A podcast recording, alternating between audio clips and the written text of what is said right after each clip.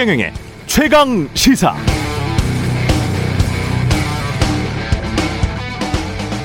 네, 지난 금요일 제가 진행을 못했었는데요. 아시다시피 밀접 접촉자로 분류돼서 코로나 바이러스에 감염됐을 가능성이 있다는 판단 때문이었고 금요일 PCR 검사를 받아서 음성이 나왔습니다.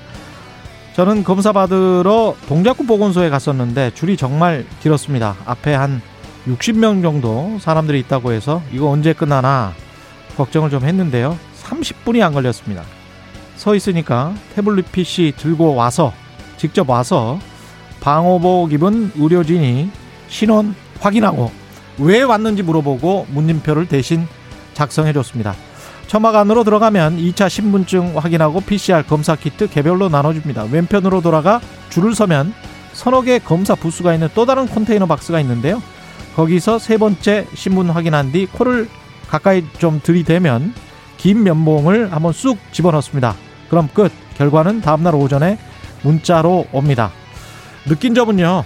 한국의 말단 행정조직 공무원들은 세계 어느 선진국보다 일을 정말 잘하는 것 같다. 검사 받는다고 하니까 주변에서 연락이 많이 왔는데요. 자신도 확진자와 밥까지 같이 먹었는데 부스터샷 3차 접종 한 뒤라서 음성이었다는 친구의 메시지.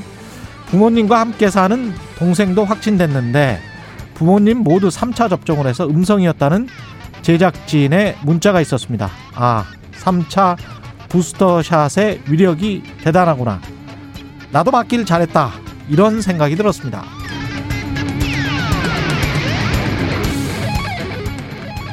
네, 안녕하십니까. 2월 7일 세상에 이익이 되는 방송 최경령의 최강시사 출발합니다. 저는 KBS 최경령 기자고요.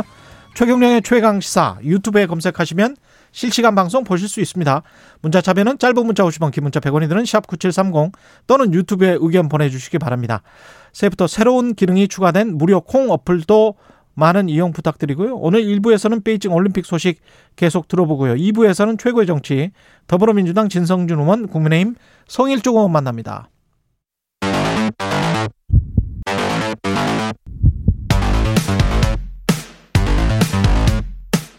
오늘 아침 가장 뜨거운 뉴스 뉴스 unboxing 네, 뉴스 unboxing 시작합니다. 민동기 기자, 김민아 시사평론가 나와 있습니다. 안녕하십니까? 안녕하십니까. 별일 없으셨죠? 별일 없었습니다. 네. 네. 별일이 있겠습니까 저희야. 뭐. 네. 그 다음 이어서 송영길 대표가 네. 그렇습니다. 온 게. 근데 다른 사람들도 밀접 접촉자가 요즘 마- 많이 나타나세요. 그렇죠. 확진자들도 많이 나타나고 그래서 그렇죠. 워낙 이, 이제 여의도에 네. 사실 국민의힘의 이제 당직자들이 이제 코로나19에 감염됐다 이런 뉴스가 있었는데 음, 곧이어 또 민주당 민주당의 이런 송영길 대표를 비롯해서 대변인단 중심으로 또 이렇게 뭐 확진자가 늘고 있다 뭐 이런 소식이 전해지고 근데 이분들이 또 방송 출연도 하고 이러니까 저희들은 뭐랄까요 이 포탄이 막 떨어지는데 네, 그 사이로 막 이렇게 어떻게 피해가려고 노력하는 네, 그런 사람들처럼. 방송사가- 빗사이로 막 가고 있습니다. 방송사가 그렇죠. 비상입니다. 왜냐하면 주말에 예. 이 확진자가 좀 마- 나오니까 어, 뭐 어디 어디 나와줄 수 있냐. 어. 아무래도 이제 밀접 접촉자들이 좀 생긴 것 같아요. 그렇죠, 그렇죠. 예, 그런 전화도 오고 막 하여튼 비상인 것 같습니다. 그런 전화 아. 한 통도 못 받았어요. 김민아 시사평론가를 많이 불러주시기 바랍니다. 아닙니다. 방송 네. 관계자 여러분. 아닙니다. 예. 네, 제가 잘못했습니다. 예. 오미크론 확산 오늘부터 뭐 셀프 역학 조사를 한다고 합니다. 그러니까 이게 보건소 행정 부담 덜기 위한 그런 차원인데요. 예. 역학 조사 방식이 자기 기입식으로 전환이 됩니다. 이게 음. 지금까지는 보건소 역학조사관이 확진자 동선을 일일이 파악을 하지 않았습니까? 예. 근데 이제는 전자 시스템을 통해서 확진자가 스스로 역학조사서를 작성하는 방식으로 변경이 됩니다. 이게 이제 오미크론 대응 체계의 전환의 일환인데요. 오미크론은 델타보다 두 배 이상 강한 전염력을 보이긴 하지만 환자 대부분이 무증상, 경증으로 지금 나오고 있지 않습니까? 예. 한국은 그동안 뭐 검사, 추적, 치료 이런 방식을 통해서 감염 추가 확산을 막는다 이런 전략을 구사를 해왔는데 오미크론 변이가 우세종이 되면서 더 이상 이 전략은 실효성이 없는 것으로 방역 당국이 판단을 하고 있고요. 어, 그럼에도 불구하고 약간 우려되는 점들이 좀 있긴 하거든요. 재택 치료 환자가 굉장히 빠르게 증가하고 있는데 환자 관리가 좀 허술하다는 그런 우려가 하나 나오고 있습니다. 일선 보건소에서는 재택 치료 수칙 안내라든가 물품, 약품 전달이 지연되는 그런 사례가 종종 발생을 하고 있다는 언론 보도도 지금 나오고 있는 그런 상황이고요.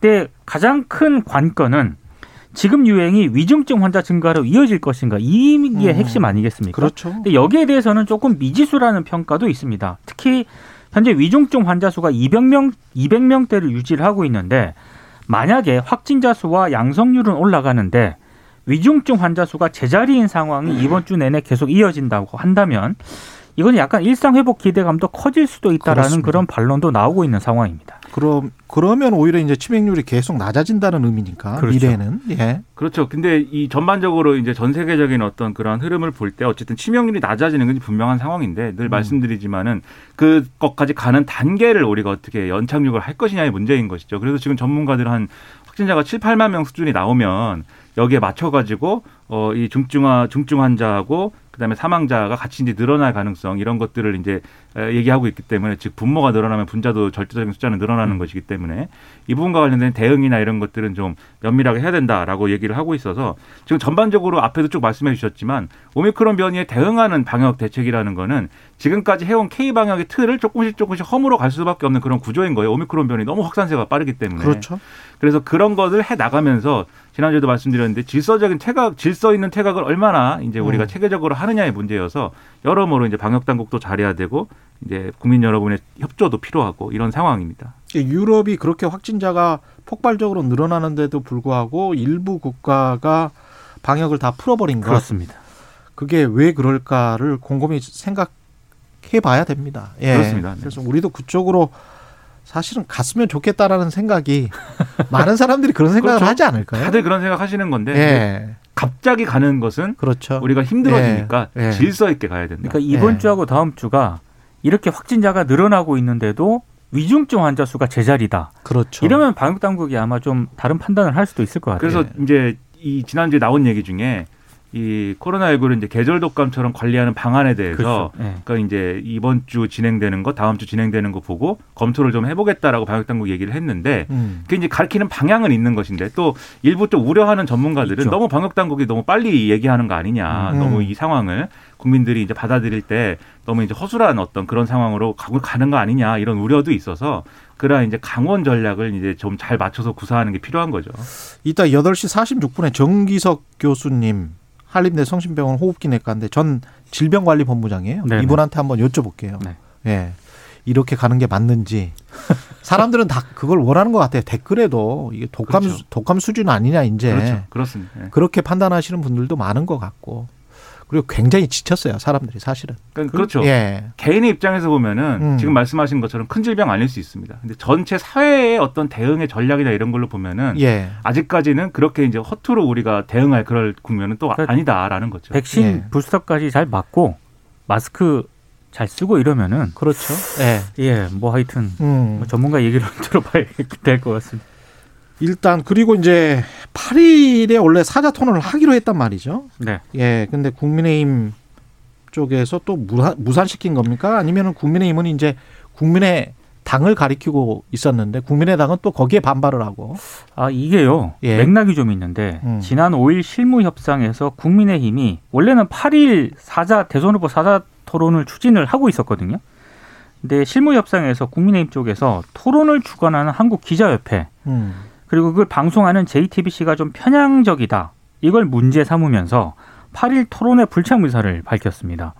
어, 그래서 어, 역풍이 좀 나왔죠. 이 토론회를 안 하려고 하는 것 아니냐 이런 비판이 나오니까 아, 국민의힘 쪽에서 다시 11일을 제안을 했거든요. 예. 11일에 사자 토론을 하자. 근데 이 과정에서 안철수 후보 측이 원래 그 8일에 관훈 토론이 예정이 돼 있어서 음. 토론 진행을 하루 이틀 정도 늦출 수 있는지를 타진을 했다. 이렇게 얘기를 했거든요. 그러니까 마치 이제 책임을 떠넘기는 책임을 떠넘기는 듯한 그런 입장을 내놓으니까 이제 국민의당 쪽에서는 원래 8일 예정됐던 안철수 후보의 관훈 토론 때문에 일정 변경이 가능한지를 타진한 건 맞는데 음. 기자협회라든가 방송사 다른 정당들이 어려움을 표했고 8일을 즉각 받아들였다. 음. 책임을 국민의당에 떠넘기지 말라라고 하면서 반발을 하고 있는 그런 상황이고요. 타진은 했지만 기자협회 쪽에서 안 된다라고 하니까 우리는 바로 받아들였다. 바로 8일을 받아들였다라는 겁니다. 우리를 끌고 들어가지 말아라. 그렇습니다. 예. 그래서 지금 일단 다른 정당 같은 경우에는 11일에 일단 긍정적인 입장을 밝히고 있는데 음. 어, 국민의당 같은 경우에는요. 예. 11일 토론회 이전에 국민의힘이 협상 결렬 책임을 국민의당에 돌린 것에 대해서 먼저 사과해야 한다. 이런 입장이거든요. 그럼 8일은 일단 안 하는 거예요? 그러면 또? 물 건너갔습니다. 아, 8일은 안 하는 거예요? 예. 그래서 11일에 할 거냐 말 거냐. 아, 요게 지금 관심입니다. 저는 두 가지에 대해서 국민들이 판단할 필요가 있는 건데요. 첫 번째는 8일이라는 날짜가 안 되는 이유가 이유가 뭐냐. 음. 지금 두 가지 얘기가 나온 거예요. 첫 번째는 윤석열 후보의 건강 문제가 언급이 됐다라고 언론 보도를 하고 있습니다. 예. 근데 이거는 좀 무슨 건강 문제이냐는 좀 의문인 것이 음. 윤석열 후보가 이 8일 전후에 다 일정이 있거든요. 그리고 어, 추운 바람 맞으면서 게다가 최근에도 뭐 제주 호남 그렇죠. 이렇게 네. 갔었잖아요. 그렇죠. 예. 어제 이 뒤에도 얘기하겠지만 5.18 묘지 참배 시도도 하고 다 했는데 왜 8일만 건강이 갑자기 안 좋아질 거라고 예상하는 거냐 이런 게 이제 잘 설명이 안 되는 부분이 있고 두 번째로 이제 그게 설명이 안 되다 보니까 성일정 의원이 이제 어, 얘기하는 게 지금 말씀하신 대로 국민의당이 안 된다고 해서 우리도 거기에 뭐 이렇게 따라간 것 뿐이다라고 얘기를 하는 건데 지금 음. 들으셨듯이 국민의당은 바로 아니 관훈 토론도 하고 TV 토론도 한다고 했다 이렇게 얘기를 하니까 그럼 이것도 왜 그랬냐. 그래서 8일이 안 되는 이유에 대해서 이제 의문이 남아 있고요.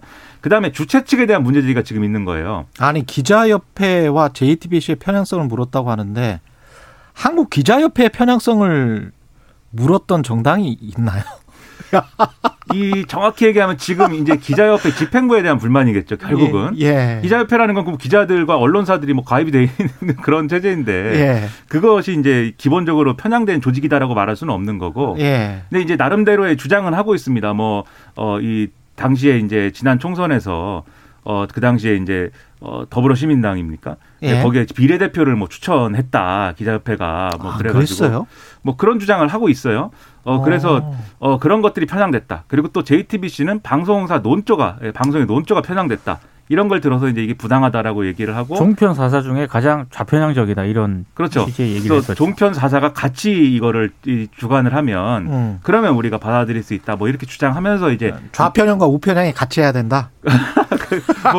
뭐이 최경영 기자가 볼 때는 다른 종편들이 우편향인 것이겠죠. 아무튼 그런 방식으로 해서 해달라 이렇게 이제 요구를 한 건데 예. 이게 얼마나 또 이렇게 정합성을 갖춘 논리인가는 또 국민들이 판단할 문제인 것 같고 결론적으로 얘기해서 그런데 이게 그 저- 정작 윤석열 후보는 본인의 말은 예. 8일 날이든 뭐 하고 싶은 대로 하면 된다라고 얘기를 하고 있어요. 그러면 이제 그런데 그렇게 인터뷰도 했던데요. 그렇죠. 그렇죠. 예. 그런 게 실무 협상에 들어가면은 이런 사실은 명쾌하지 않은 명확하지 않은 논리로 뒤집어지거나 뭐 이렇게 좀 흔들리고 있는 그런 상황이 있어서 이걸 혹시라도 유권자들이 토론 담당하는 황상무 전 KBS 기자 같은 경우에 페이스북에 그렇게 썼잖아요. 그렇죠. 기자협회와 JTBC가 편향적이어서 못하겠다는 식의. 네. 그렇죠.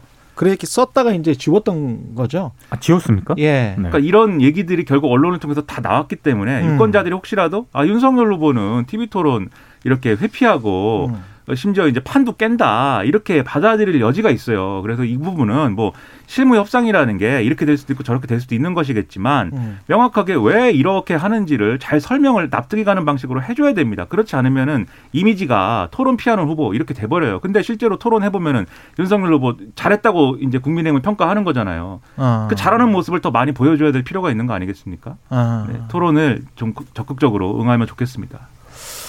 알겠습니다. 참 기자협회까지 의심을 받게 되는 그런 상황이네요. 네, 그 비애가 느껴지십니까? 씁쓸합니다. 기자로서. 예, 네. 씁쓸해요. 예, 저는 뭐 기자는 아니, 아니니까요. 예. 좋겠습니다. 평론가의 직업이 훨씬 좋은 것 아니, 같아요. 뭐 평론가 협회 이런 건 없으니까요. 다만 평론가들의 예. 이익을 뭐 누가 대변해주지 않고 있기 때문에 좀 마음이 예. 힘든 건 있습니다. 네.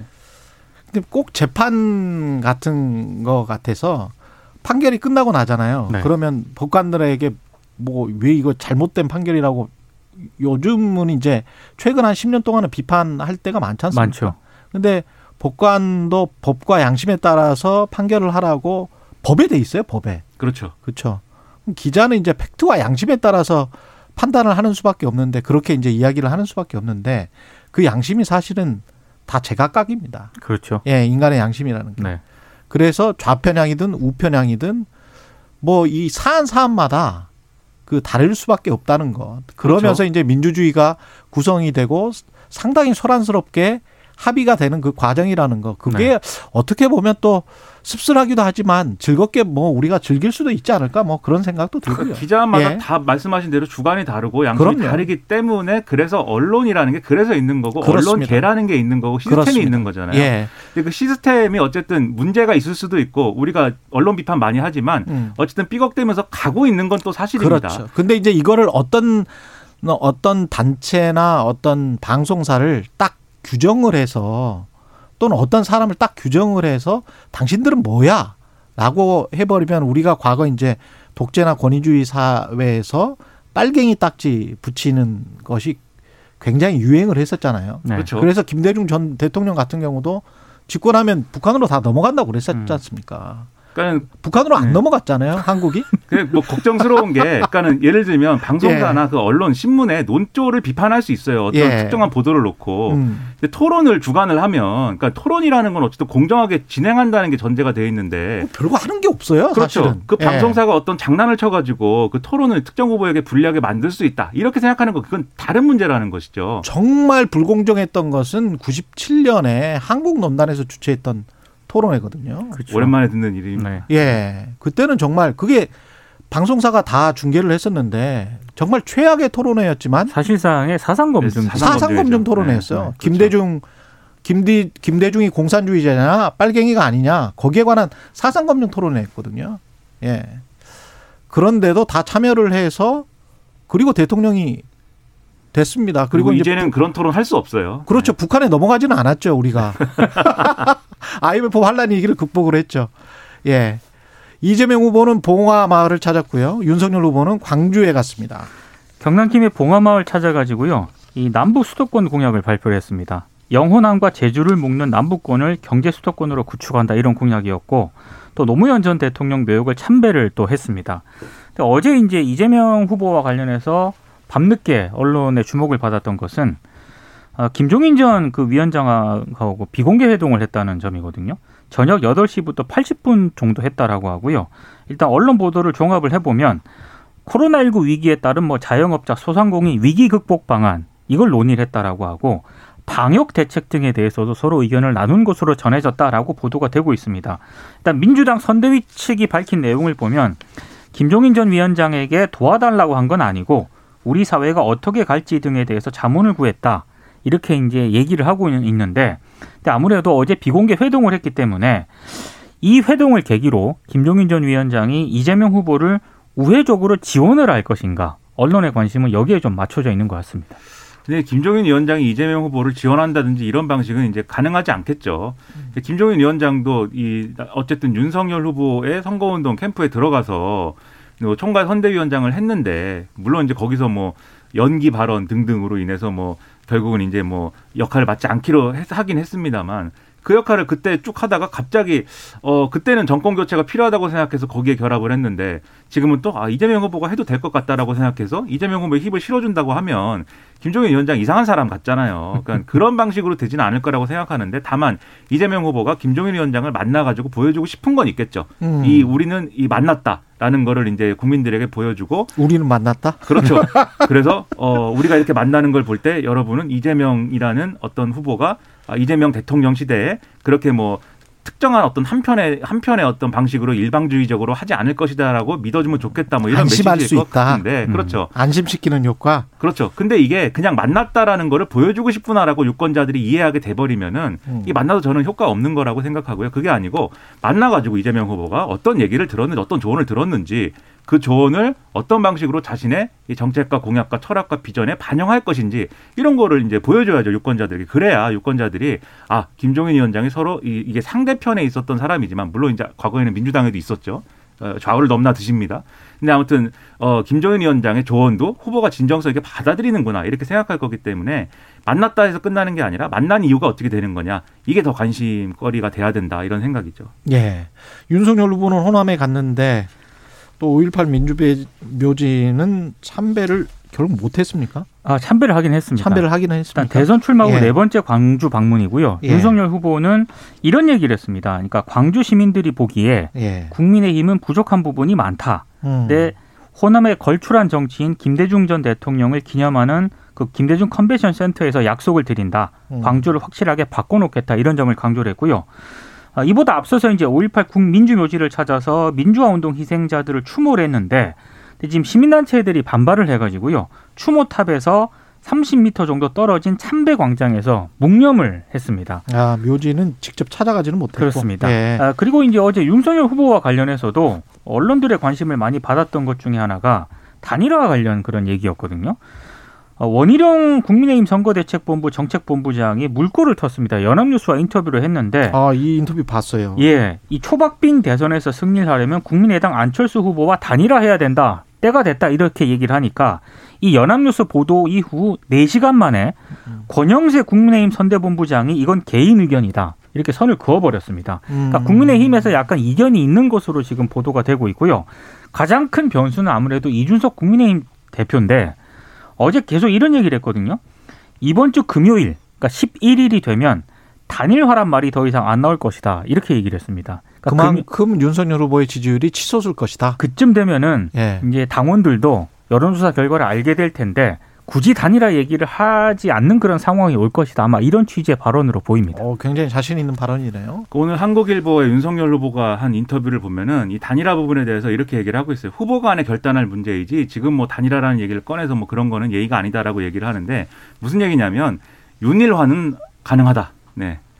안철 뭐, 뭐라고요? 윤일화. 네. 윤일화. 네. 안철수 예. 후보가 안일화를 얘기했지 않습니까? 예. 아니, 윤석열 후보는 지금 윤일화를 얘기하는 거예요. 예. 그러니까 정치 협상을 통해서 결국 이제 할 수 있는 거는 누군가 양보하는 거잖아요. 그렇죠. 그런 쪽으로 가기 가겠다라고 하는 부분으로 보이고 음. 그 얘기는 이제 지금 이런 효과가 있어요. 윤석열 후보 측에서 계속 단일화 안 한다라고 얘기를 이제 그런 하면 협상을 안 한다라고 하면 지금 안철수 후보로 빠져 있는 정권 교체 동조 여론이 어. 아 이게 단일화가 안 되나 봐 그러면 사표 방지 심리가 발동해서 그렇죠. 윤석열 후보 쪽으로 이제 야금야금 계속 이제 빠져나가는 국면이 또 이루어지고 있거든요. 심리적으로는 그런 걸 노리는 거겠죠. 그렇죠. 예. 그래서 최대한 벌 수 있을 만큼 벌어놓고 안철수 음. 후보의 지지율은 좀 내려놓고 그럼 발, 밟고 갈 수 있다. 그렇죠. 뭐 아. 그런 전략으로 일단은 보이는데 예. 뭐 어쨌든 내부에서는 계속 단일화해야 되는데 너무 구박하는 거 아니냐 뭐 음. 이런 얘기도 나오고 하니까 그게 좀 이제 충돌처럼 붙여질 수는 있겠지만 큰 전략 자체는 지금 뭐 그런 방향으로 계속 가는 것 같습니다. 음. 그래서 계속해서 윤석열 후보의 어떤 어, 이 독자적인 어떤 경쟁력을 계속 강화해 가는 게 필요한데 그런 면에서 볼 때 이제 호남을 방문해 가지고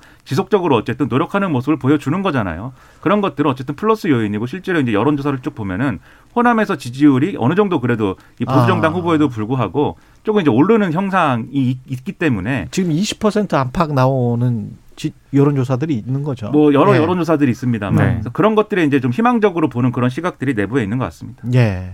안철수 후보, 심상정 후보는 과학 방역을 안철수 후보는 강조를 했고요. 성별 임금 격차를 해소해야 한다. 이게 심상정 후보의 이야기고요. 그러니까 안철수 후보 예. 같은 경우에는 전국민 재난지원에 지원금에 대해서도 굉장히 비판적입니다. 음. 그러니까 소상공인과 자영업자분들에게 집중되는 쪽으로 바뀌고 있는데 여전히 뭐 80, 80%를 보상해 준다든가 그건 말이 안 된다. 이런 식으로 이제 비판을 했고요. 심상정 후보 같은 경우에는 성별 임금 격차 해소법을 본인이 제정을 하겠다라고 강조를 했습니다. 특히 노사 간 뭐 단체 교섭 시 성평등 교섭 의제 의무화를 도입하겠다 이런 점을 강조를 했는데 아무래도 심상정 후보 같은 경우에는 여성표 있지 않습니까? 예. 2030의 여성표를 상당히 의식한 어떤 그런 행보를 주말 동안 좀 보였습니다. 음. 안철수 후보는 이 개별적인 주장들을 보면은 제가 볼 때는 다 할 수 있는 주장이고 합리적인 주장들이에요. 다. 예. 근데 이걸 설명하는 어떤 방식으로 어, 이 현 정부의 코로나19 대처는 정치 방역이기 때문에 이걸 과학 방역으로 바꿔야 된다. 이렇게 설명하는 방식이 예. 얼마나 이제 좀이 음. 합리적인 거냐. 이건 좀 의문이 있고요. 음. 왜냐하면 정치 방역을 했으면 왜 이 코로나19 때문에 이 고생합니까? 음. 다 사람들 행복하게 하면 되지.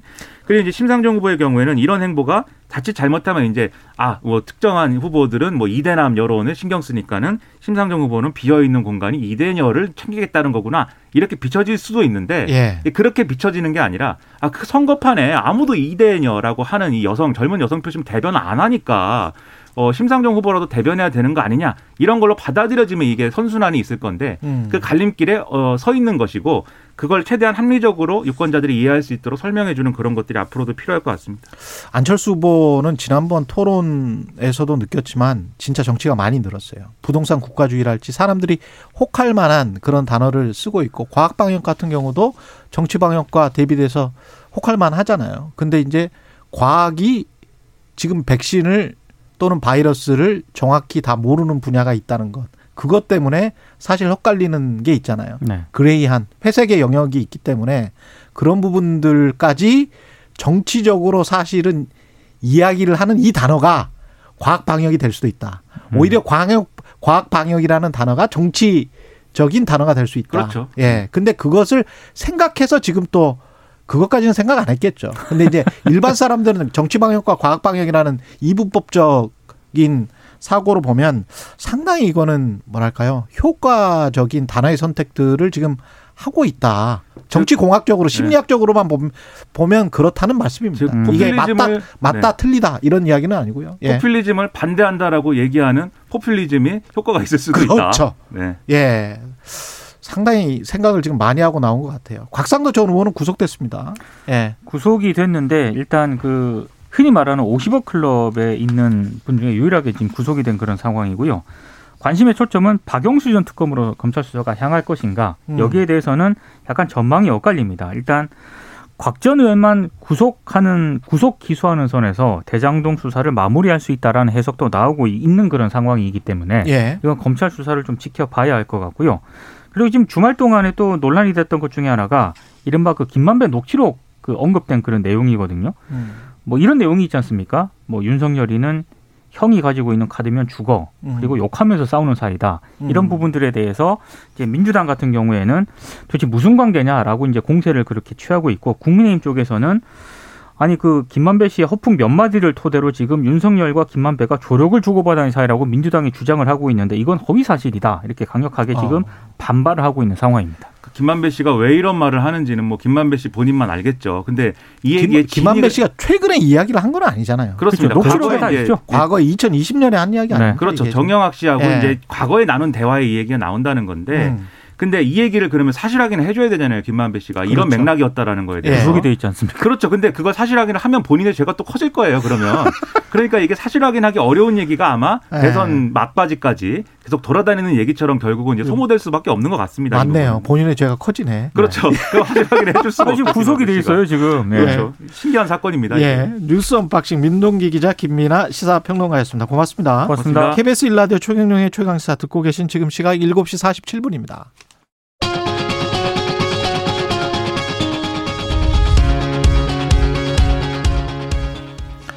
네, 2022년 베이징 올림픽 대회 3일차 접어들었습니다. 2022 베이징 올림픽 KBS 라디오에선 유기성 PD가 직접 현재 가 있죠. 연결해 보겠습니다. 안녕하세요. 안녕하세요. 베이징에 있는 유기성 PD입니다. 예, UPD 제 바로 뒷자리였는데 베이징에 있습니다. 예, 베이징에 있습니다. 날씨는 거기는 지금 어떻습니까? 베이징 현재 영하 6도 정도 되고요. 예. 전체적인 날씨는 뭐 생각보다 따뜻하다. 그리고 하늘도 굉장히 맑은 편입니다. 하늘 맑아요? 어, 네, 굉장히 파랗습니다. 아 그래요? 어, 네. 베이징 그 하늘 우리가 뭐 황사 뭐 그다음에 미세먼지 뭐 이런 것들은 별로 없습니까? 그런 생각 많이 하잖아요. 네, 선입견 있잖아요. 그렇죠. 미세먼지 음. 굉장히 맑고요. 예. 보통 올림픽 블루라는 표현을 많이 쓰더라고요. 어. 이곳에서는. 네, 올림픽 기간에 이제 지난 2008년 때도 그랬었는데 예. 아주 날씨가 맑고 하늘이 화창한 그런 중국의 날씨를 보고 있습니다. 아, 좋겠습니다. 음식은 네. 어떻습니까?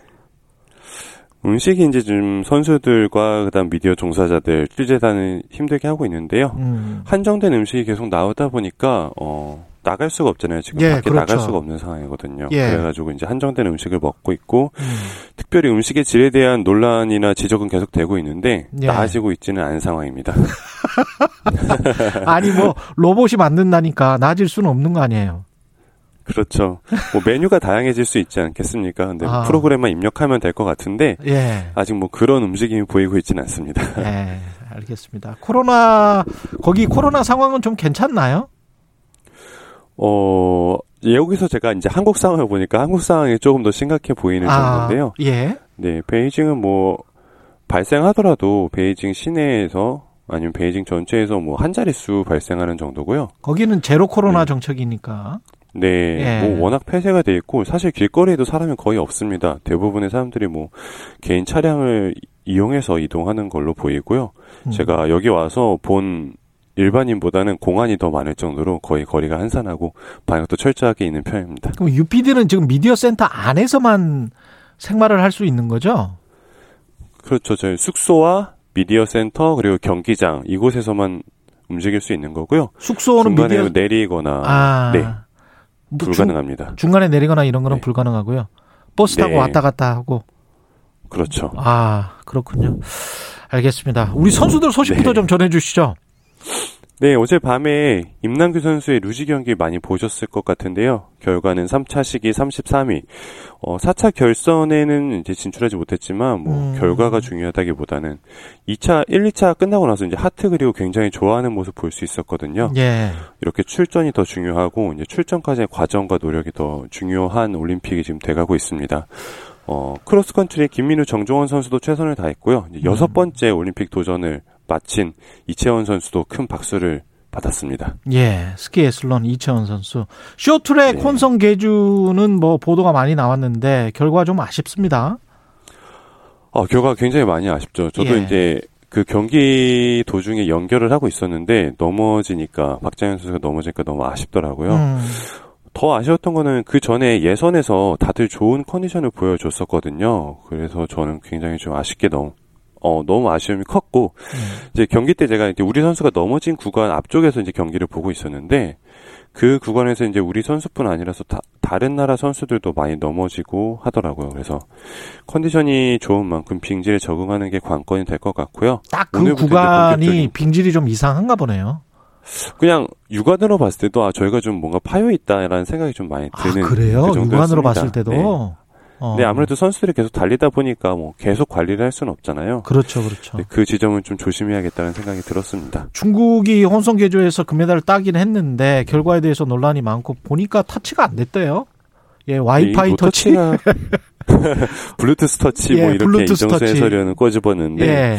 어 실제로 이제 경기할 때는 경기를 직접 볼 때는 터치가 되는지 안 되는지는 이제 경기장에서는 크게 중요하지 모르겠죠. 않았었는데 예. 예, 막상 이제 판정이 들어가고 결과가 나오고 나니까 어 그럼 왜 중국은 터치도 안 했는데 실격이 아닌가라는 논란이 점점 더 커지고 있었습니다. 음. 뭐 많이 보셨겠지만 이제 뒤따라온 선수가 터치를 못 하니까 네, 런웨이 선수가 굉장히 터치를 하려고 끝까지 열심히 쫓아가는 모습 볼 수 있었고요. 음. 이제 경기 끝나고 이재욱 캐스터, 뭐 진선유 위원과도 얘기를 나눴는데 규정상으로는 실격이 많은 것 같은데 오심도 결국 경기의 일부인 게 이제 스포츠이지 않습니까? 뭐 결과는 나왔으니까 일단은 받아들여야 하는 그런 상황인 것 같습니다. 아무래도 홈그라운드에 있지 않고 게다가 이제 중국이기 때문에 뭔가 좀 이- 찜찜하긴 아유. 합니다.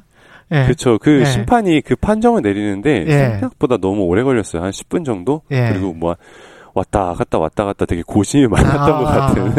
심판은 뭐- 중국 사람이었나요? 아니요. 이제 외국분. 외국분이었어요. 예, 중국분이 네, 아닌. 저 서양 쪽 사람이었던 걸로 기억하는데요. 예.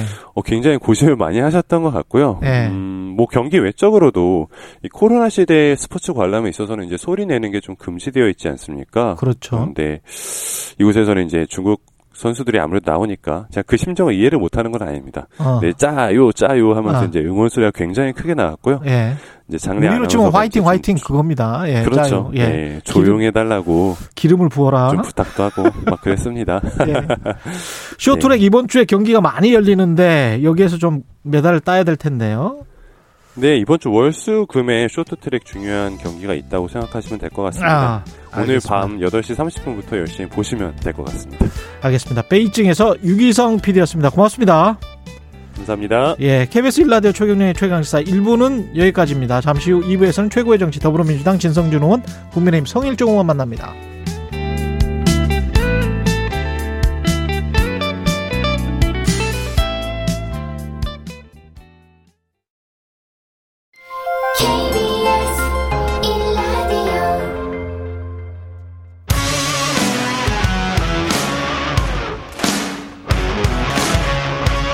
오늘 하루 이슈의 중심 최경영의 최강 시사.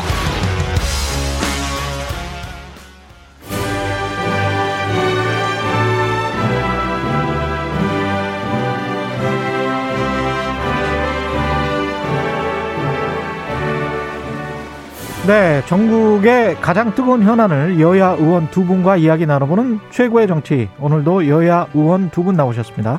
더불어민주당 진성준 의원님 나오셨습니다. 안녕하십니까? 네, 안녕하세요. 예, 국민의힘 송일종 의원님 나오셨습니다. 안녕하십니까? 네, 안녕하셨습니까? 예, 최경영의 최강 시사 유튜브에 검색하시면 실시간 방송 보실 수 있습니다. 스마트폰 콩으로 보내시면 무료고요. 문자 참여는 짧은 문자 50원, 긴 문자 100원이 드는 샵 9730 무료인 콩 어플 또는 유튜브에 의견 보내주시기 바랍니다.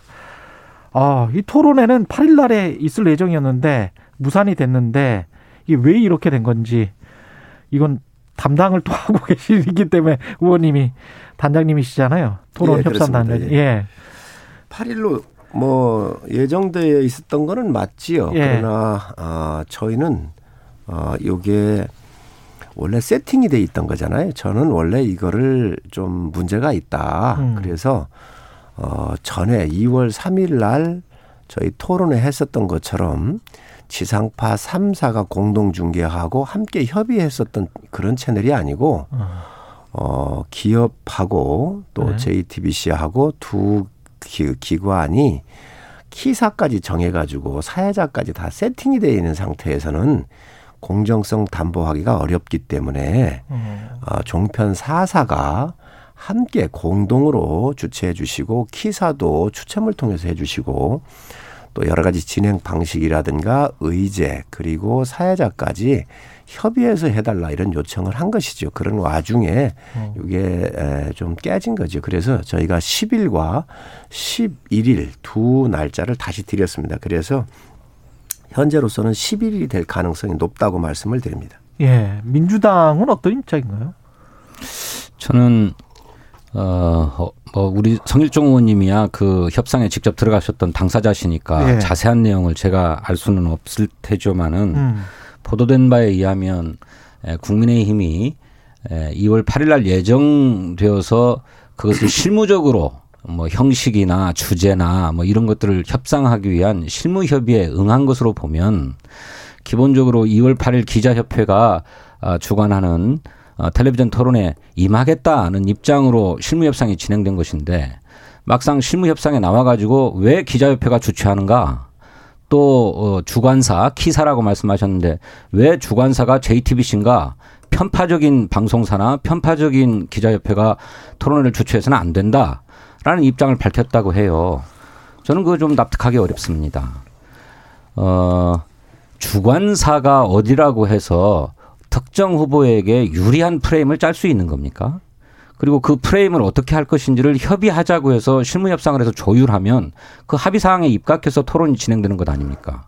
그런데 무슨 편파성 문제를 제기하고 더구나 그 편파성의 문제를 무슨 기자협회가 우리 당의 정필모 의원을 비례대표 후보로 추천했기 때문에 친민주당이다.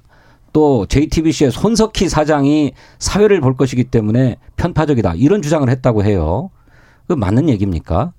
그냥 텔레비전 토론 부담스럽다. 이렇게 솔직하게 얘기하시면 좋겠습니다.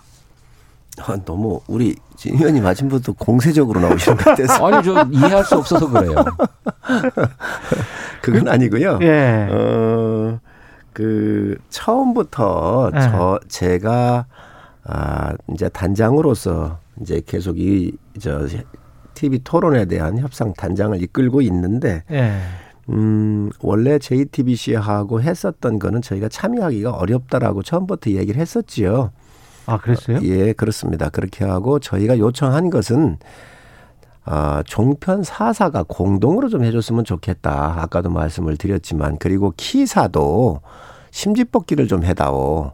원래 지상파 할 때 2월 3일 할 때 그런 형식을 띄었습니다. 그리고 주제라든가 사회자까지도 공정하게 협의를 좀 했으면 좋겠다. 그런데 이런 것들이 다 세팅이 됐었다. 기존에. 그렇기 때문에 어, 이 부분은 좀 공정성을 담보하기 어려웠다라고는 말씀을 제가 드리고 근데 또 협상장에는 가신 이유는 하려고 가셨던 거 아니에요? 아 물론이죠 그런 것들을 주장을 해서 예. 좀 바꿔지면 가겠다 그랬는데 그런 것들이 잘 안 받아들여졌어요 그렇기 때문에 그 부분을 제기한 것이고 아까 이제 편파성 얘기를 하셨는데 그건 제가 어제 기업 회장하고 통화를 했습니다 예. 어 제가 협상단에 참여한 건 아니고요 어. 어 그렇지만 그 전에 어 정당의 비례대표를 추천한 그런 좀 전력이 있어요. 그런데 또그 이후에 그걸 또 취소를 하셨더라고요. 그리고 음. 기업이라고 하는 곳은 뭐 중도도 있고 좌도 있고 우도 있습니다. 모든 분들이 그러기 때문에 저희가 그 편파성을 얘기를 했는데 그건 개인의 의견이지 우리 후보님의 의견이거나 아니면 음. 우리 당의 의견은 아니다. 그래서 그 부분 거론한 거에 대해서는 미안하다라고 제가 분명히 사과를 했죠. 그저 주관사 문제와 관련해서 어. 그 실무 협상 과정에서 그렇게 논의를 했다면서요. 기자협회는 JTBC의 우선권을 주겠다는 입장이었다고 해요. 왜냐하면 그간의 양 정당들의 당내 경선 후보자 토론회를 JTBC가 사양하지 않고 다 방송을 해줬다는 거거든요. 아. 그러니 어, JTBC가 우선권을 주- 갖는 게 좋겠다 이렇게 했다고 하는데 실무협상 과정에서 JTBC를 포함해서 이 중계에 함, 참여할 모든 방송사에서 함께 그 사회자는 추첨을 해서 뽑자라고 합의도 됐었다면서요. 그렇지는 그런데 그거 않습니다. 그러니까 최종적인 합의에 이르지 못하고 그렇- 깼는데 국민의힘이 계속 얘기하는 거는 8일은 안 된다. 날짜를 고집했다고 했던 것 아닙니까? 아닙니다. 그리고 8일도 상관은 없지만 8일 왜 8일이 아닙니다. 왜안 되냐 그랬더니 뭐또 윤석열 후보의? 윤석열 후보의 건강 문제를 제기했다면서요. 그런데 2월 5일 날 협상하면서 2월 8일 날 아플 건지 안 아플 건지 어떻게 예상을 해서 건강 때문에 안 된다고까지 얘기를 합니까? 어, 그런 건 아니고요. 그 우선권이라고 하는 게 뭐 주장할 수 있을지 모르지만 예. 다른 또 종편사들 같은 경우는 그걸 또 이, 저, 용인을 하겠습니까? 그래서 나머지 3사도 그에 대한 문제 제기가 분명히 있었다는 말씀을 드리고 예. 또 많은 항의가 있었습니다. 그렇기 때문에 어찌됐든 키사를 정하는 것은 우리가 아, 추첨을 통해서 하는 게 좋겠고요. 또 JTBC 같은 경우가 준비를 많이 했던 거 저도 들었습니다. 예. 또 그런 부분 존중받을 수 있다고 생각을 합니다. 그래서 그런 부분들은 사사가 그런 비용이 좀 들었으면 함께 논의를 좀 하십사 이런 말씀을 좀 드렸고요. 또 아까 우리 진 의원님 뭐 하나 말씀을 하셨는데 윤석열 후보 건강 때문에 안 예, 된다고 건강 그. 부분 얘기를 하셨는데 음. 건강 아주 좋습니다.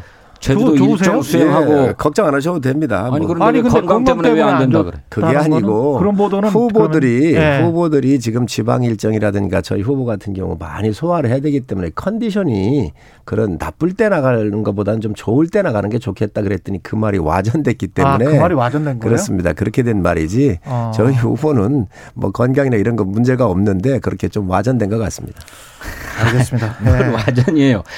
아니 그것 때문에 날짜를 조정해야 된다고 얘기를 했다면서요. 네. 아니 그러게 네? 그 이야기를 그러한 컨디션이 좀 좋을 때 방송에 나가야 되겠다. 이 이야기를 저희 이제 황본 부장님이 얘기를 하셨죠. 그러면 그게 8일은 컨디션이 안 좋고 11일은 컨디션이 좋습니까? 아무래도 여러 가지 일정들이 계속 겹치니까 지방에서부터 그래도 서울에 좀 있으면서 좀 여러 가지 컨디션 좋을 때 나갔으면 하는 게 실무자의 의견인데 11일 일정도 조정해서 나오신다면서요. 아 그렇습니다. 11일은 저희가 조정을 했습니다. 아니, 그러니까 그러니까 10일과 11일, 1일 이틀을 저희가 드렸고 어 그래서 11일은 다른 일정이 있는데 좀 조정을 좀 하자 그랬습니다. 그러면 제가 하나 여쭤볼게요. 11일 날은 기자협회가 주최하고 JTBC가 주관해서 어, 텔레비전 토론을 하는 겁니까? 아닙니다. 공, 어, 이날은, 음, 종편 4사와 보도 채널 두 개가 함께 해서 종편 4사에서 조정을 하고요. 보도 또 채널 두 개랑 연합뉴스 TV하고 YTN? 그렇습니다. 예. 예. 그렇게 해서 함께 하는 거로 했고, 그 다음에, 어, 지금 말씀하셨던 게 또 하나 뭐였지요? 아니 그러니까 그 주관사는 JTBC가 하는 겁니까? 음, 아닙니다. 그래서 그거 같은 경우도 이렇게 심지 뽑기를 통해서 네. 또 사회자도 함께 협의를 해서 하는 거로 그렇게 잠정적으로 얘기를 하고 있습니다. 그러니까 저 국민의힘이 얘기했던 기자협회 주최, JTBC 주관이라고 하는 조건을 철회 하는 조건에서만 가능하다 이런 말씀이신가요? 그, 렇습니다 그래서 JTBC라든가 이런 것을 딱 찝지는 말자. 그래서 여러 형태가 우리가 공중파 3사에 어, 의뢰했던 것처럼 그렇게 하는 게 좋겠다라고는 의견을 냈고 또 그렇게 좀 지금 현재 협의가 되는 걸로 알고 있습니다. 의원님 텔레비전 토론 참 어렵습니다. 자, 아니 잠깐만요. 저는 저 송 의원님 그 언론인 입장에서 이거는 여쭤볼게요. 만약에 집권을 하게 되시면 대통령이 되고 나서도 만약에 청와대는 엄청난 권력이잖아요.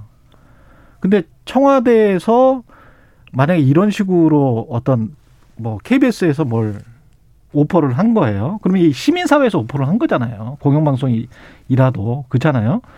그러면 어떤 방송사에서 토론을 합시다라고 해서 아니면 국민과의 대화를 합시다라고 해서 하면 그때도 이렇게 뭐 사회자가 누구고 뭐 주관은 몇 사가 해야 되고 이, 이런 식으로 하면 그러면 그거는 언론 통제가 되는데요.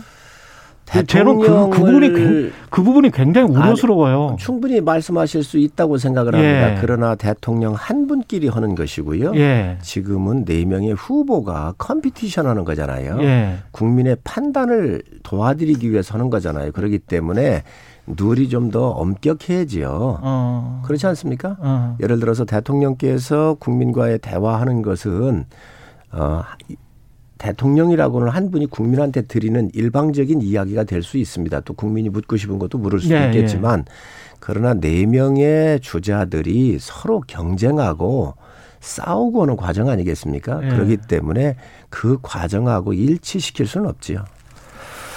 알겠습니다. 토론 이야기는 여기까지 하고요. 그 지난번 나온 토론에서 뭐 아리 백이랄지 텍소놈이랄지 에너지 이야기 나왔었는데 이 부분 들은 단순한 단어의 이야기가 아니고 지금 제가 가장 흥미롭게 들었었던 것은 에너지가 데이터나 AI나 바이오에 비해서 떨어진다 이렇게 지금 표현을 하셨거든요. 윤석열 후보는. 근데 제가 그 전에 경제쇼를 2년 동안 하다 보니 세계 각계 전문가들은 에너지가 지금 가장 중요한 이슈다라는 거는 거의 다 합의를 해 있는 상황인데 왜 이런 말씀을 하셨는지 그게 좀 궁금하더라고요.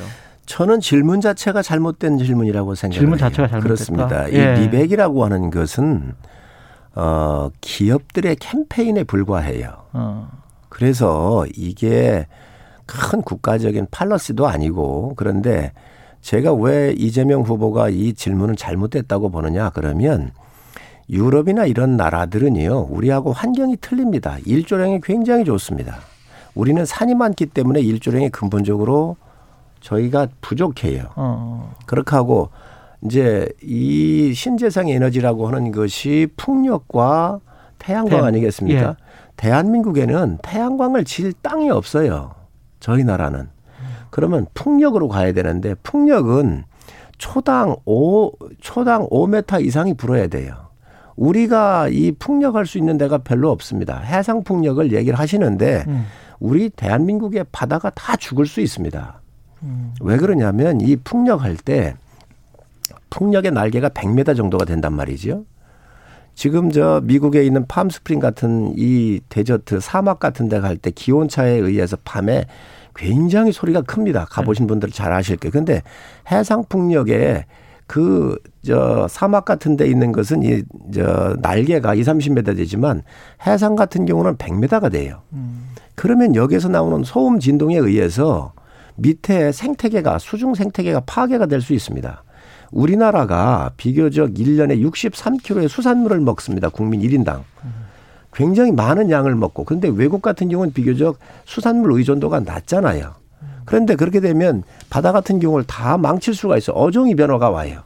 엄청난 이 대한민국 삼면의 바다에 상당한 생태계의 변화가 올 수도 있는데 이 풍력도 굉장히 조심해야 될 상황이거든요. 논점을 그런데 돌리고 계시는데 자, 잠깐만요. 잠깐만요. 그런데 리백이라고 하는 게 뭐냐? 바로 신재생 에너지를 기업의 공장에서 돌리거나 할 때에 이, 이 신생 에너지, 이 신세 재생 에너지를 100% 쓰자는 거잖아요. 그렇죠. 우리나라 환경이 맞지를 않아요. 그런데 이걸 갖다가 리백을 하냐고 묻는 거는 아니 지금 예를 들어 신 의원님 제가 아니 저저제 잠비아 수도 말씀도 좀 하십시다. 자, 자, 이렇게 아니, 논점에서 아니, 벗어난 말씀 자꾸 아니, 아니, 하시는데 잠비아 수도 아니하고 질문하면 그 대답할 수 있습니까? 아니, 저 똑같은 보세요. 겁니다. 전 세계의 굴지의 기업들 뭐 애플이나 구글이나 이런 데가 아리 백을 선언하고 나섰지 않았습니까? 그래서 그 회사들이 납품받는 부품조차도 아리백을 요구하고 있다는 거예요. 이게 기업들의 자발적인 캠페인이지만 당장 그들 세계 대기업들에게 납품하는 것에 차질이 와요. 그것 때문에 우리 삼성이나 LG나 이런 데가 해외 이전 아리백이 조건이 실현되는 곳으로 옮겨간다는 것 아닙니까? 그러니 기업들의 자발적인 캠페인이라 하더라도 그것이 우리에게 무역이나 수출에 큰 장벽이 될 수 있다라고 하는 점이고 더구나 거기에 덧붙여서 탄소 국경세 제도를 EU는 도입하기로 했고 미국도 바이든 행정부가 적극적인 의지를 가지고 있는데 이게 탄소 국경세 제도하고 결합되면 엄청난 무역 장벽으로 작동하는 것 아닙니까? 그러니 에너지 문제나 수출 문제, 경제 문제를 고민한다면 당연히 아리백을 중요한 현안으로 감안해야 합니다. 더구나 윤석열 후보는 원전 강국, 원전 확대 정책을 추진하는 분 아닙니까? 그러면 당연히 이 아리백이라고 하는 것이 우리 경제, 에너지 정책에 또 산업 정책에 어떤 영향을 미칠 것인지 판단했어야 하는 겁니다. 근데 그 개념조차도 몰라가지고 그게 뭐냐고 물어보면 말이 됩니까? 또 하나 우리 의원님께서 아까 말씀하신 우리나라의 저 풍력 발전의 환경이나 태양광 발전의 환경을 말씀하셨는데 제가 알기로는 그렇지 않습니다. 오히려 독일보다도 햇볕이 30% 이상 더 좋다고 하는 보고가 있고요. 또 우리는 산이 많아가지고 오히려 산에서 부는 바람이 훨- 많다. 그리고 산면이 바다로 둘러싸여 있다. 그래서 산과 바다 환경 때문에 우리 풍력 발전 환경이 굉장히 좋다라고 하는 보고가 있습니다. 어느 보고서지요? 어느 보고서라뇨? 수많은 환경단체에서 그렇게 보고하고 있어요. 환경단체가 오히려 이 이런 문제에 대해서 하지 말자고 얘기해다는 거 아닌가요? 왜 하지 말아야 지금 됩니까? 아니 저 산 꼭대기 같은 데다가 낮에 이 풍력 돌아가는 거 보셨습니까? 이게 풍력이요 초당 5m 이상 불어야 돼. 옛날엔 7m였지만 날개 기술이 발달을 해서 네. 이제 5m까지 왔어요. 네. 지금 우리나라에 이게 돌아가는 제대로 있어요? 왜 없습니까? 어디가 있지요? 다 있어요. 아, 어디가 있죠? 아, 사- 아니 강원도에 가도 있고 아니, 강원도 전남에도 있고 다 낮에- 있지 않습니까? 대규모 거- 풍력 발전단지들 낮에 조성하고 낮에, 있지 않습니까? 낮에 안 돌아가는 날 많지 그러니까 않나요? 그렇게 아니 그러니까 안 된다고만 얘기를 하시면은 아닙니다. 어느 세월에 우리- 탄소 중립을 달성하고 아니 나는 민주당이 정말 이재명 후보도 그렇고 국가 미래에 대해서 고- 에너지에 대해서 고민 좀 하셨으면 좋겠어요. 제발 좀 고민 좀 하셨으면 좋겠습니다. 유럽이요 원전을 신재생 에너지로 며칠 전에 포함을 시켰습니다. 조건이 있죠 응? 거기에 자 포함을 시켰습니다. 조건이 그런데 있습니다. 탈원전 한다 그러면서 정말로 우리가 에너지 자급과 독립을 하기 위해서는 원전을 버릴 수가 없습니다. 예, 그래서 EU 텍소노미라고 하는 것 아닙니까? 제 아니, 말씀 좀 잠깐만요. 들어보세요. 제 말씀 좀 아니, 들어보세요. 아니, 아니. 아, 얘기하셨으니까 저한테도 기회를 좀 주세요. 그런데 지금, 아니, 대한민국 이 좋은 산천을 다 파헤쳐 버리면은 나무가 CO2를 흡수하지 않습니까? 결론적으로 태양광이나 풍력이라고 하는 건 CO2를 줄이기 위한 거예요.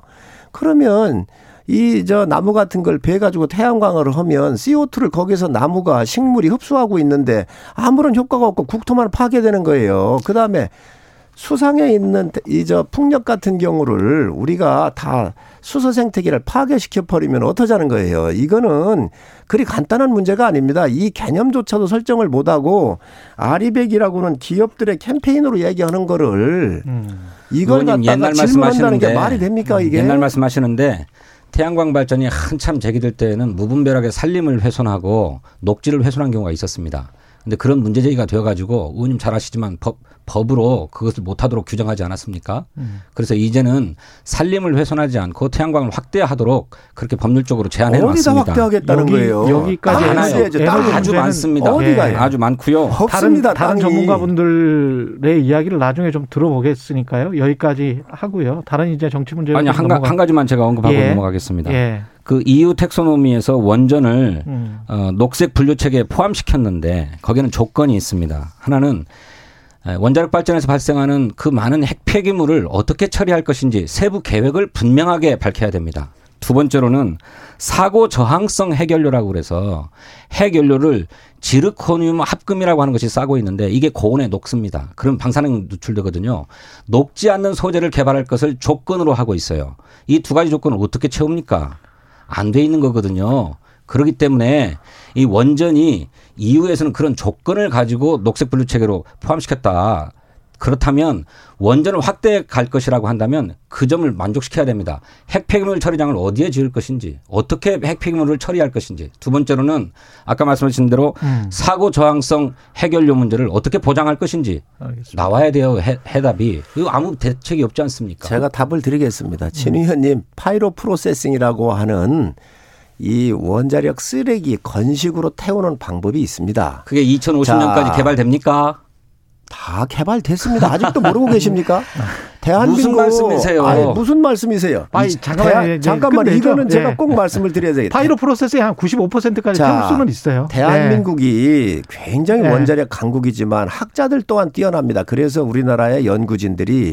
이 건식으로 태우는 방법 반감기가 30만 년 되는 걸 이걸 태우게 되면 300년으로 줍니다. 부피가 20분의 1 정도 줍니다. 그래서 이 어마 잠깐만 이. 어마어마한 연구를 해서 미국에 제안한 거예요. 아니 네. 그래서 그 파이로 프로세싱이 네. 목표 연도까지 개발이 완료되냐고요. 상용화 거의 되냐고요. 지금 다 됐습니다. 그렇지 않다는 아, 게 아, 전문가들의 원자력- 보고입니다. 원자력 예. 연구원에 확인하세요. 원자력 연구원 원자력 환경 문제는 저희가 원자력 연구원에 전문가들이랑 확인해 보세요. 다시 한번 확인하십시오. 들어볼게요. 예. 이- 이거는 아주 재밌는 말씀을 그리고 진짜 송일종 의원님이나 저 진성준 의원님이 야 이 문제를 잘 알고 계시네요. 다행입니다. 저는- 듣고 있다가 야 우리 정치인들이 그래도 환경 문제나 이런 에너지 문제에 굉장히 관심이 많으시구나. 윤석열 후보는 모르는 것 같아요. 아니 왜 인신 공격을 하십니까? 이게 다행이다라고 생각을 했어요. 토론에서 그게 예. 뭐냐고 묻지 않았습니까? 잠비아 수도 뭐예요? 잠비아 수도. 그걸 왜 알아야 됩니까? 그러니까 아, 아리백이라고 하는 아리백과 게 EU 텍소노미를 기업- 모르는 것은 기업의- 에너지 정책에 대한 기본이 없다는 거예요. 아유. 그 단어를 몰라서가 문제입니까? 아니 네. 기업들 캠페인에 일부 기업들이 나오는 것까지 다 어찌 알 수 있습니까? 알면 좋겠지만 아니 전 세계 지금 350개국이 그랬고요. 이런 걸 우리나라 가지고 와서 대권 후보는요 국가의 방향성, 철학 알겠습니다. 그리고 예. 국민들이 먹고 살 미래에 대해서 비전을 주는 것이지. 네. 제 말씀이 그 말씀이에요. 걸, 조그만 걸 갖고 와가지고 미래 비전을 제시해야 될 후보가 그 중요한 에너지 정책의 핵심 문제를 모른다는 게 말이 됩니까? 핵심입니까? 핵심. 입니다 예. 우리나라도 우리- 네. 우리나라는 우리나라도 송일종 아리 의원은 확실히 알고 계시네. 지금 송일종 의원님은 확실히 알고 우리나라도 계세요. 아리백을 선언한 기업들이 있고 네. 아리백 조건을 갖춰 달라고 정부에 요구하고 있어요. 예. 그리고 그 조건이 안 갖춰져 가지고 해외로 공장을 이전해야 되겠다고 하는 데도 나오고 있지 않습니까? 그러면 아니 제가 경제의 지- 중요한 문제라니까요. 진 의원님 얘기를 다 수용한다고 치더라도 그럼 우리나라에서 태양광이나 풍력을 통해 가지고 과연 네. 이런 신재생 에너지를 네. 포항제철이 다 받아들일 수 있습니까? 삼성전자가 받아들일 수 있습니까? 그게 안 되는 겁니다. 그렇기 때문에 원전 같은 경우도 이제 신재생 에너지로 들어가기 때문에 우리나라에 가능한 걸 얘기를 해야지 가능하지 조건을 얘기하시라고요. 이런 자연 조건이 되는 나라에서는 일부 캠페인으로 요구할 수 있습니다. 근데- 그러나 우리나라는 예. 근본적으로 되지도 않는 거를 알겠습니다. 이런 걸왜 저- 근본적으로 저- 안 돼요? 그러면 어디다 점점? 확대되고 있고요. 예. 확대되고 있고요. 그만 그만하시죠 이제. 예. 지금 말씀하신 대로 진선유 의원님 말씀하신 대로 핵 폐기량 문제는 뭐 유럽에서도 영원히 지금 계속 지금 말씀하셨잖아요 성일종 의원님도 30만 년 동안 뭐 95%를 해서 부피를 축소할 수 있다고 하- 할지라도 30만 년 동안 남기 때문에 그걸 어디에다가 아닙니다. 아닙니다. 부지를- 30만 년 되는 네, 거가 300년. 반감기가 300년으로 300년. 죽는다는 그러면 이제 것이죠. 300년 동안 그렇기 할 때문에 부지는 선정을 해야 될 거 아니에요. 근데 그 부지를 선정하려고 하- 하다가 지난번에 부안에서 그 난리가 나고 결국 뭐 아니, 이랬던 경, 적이 경주 있지 같은? 데서는 유치를 했잖아요. 그렇습니다. 그래서 이거는 네. 이제 나중에 또 이제 전문가들에게 좀 들어봐야 되니까. 예. 경주 예. 유치는 중저준위 폐기물 처리장 아닙니까? 이게 예. 지금은 고준위 고준위 폐기물을 폐기- 얘기하는 거예요. 고준위든 중, 네? 저, 저준위든 관리하는데 우리가 관심을 갖고 네. 또 과학적으로 처리하면 되는 겁니다. 지금 저준위다, 고준위다 이걸 완전히 구분해 가지고 국민들한테 혼란하게 해서는 안 되는 거예요. 아니, 아니, 그거 굉장히 심각한 문제예요.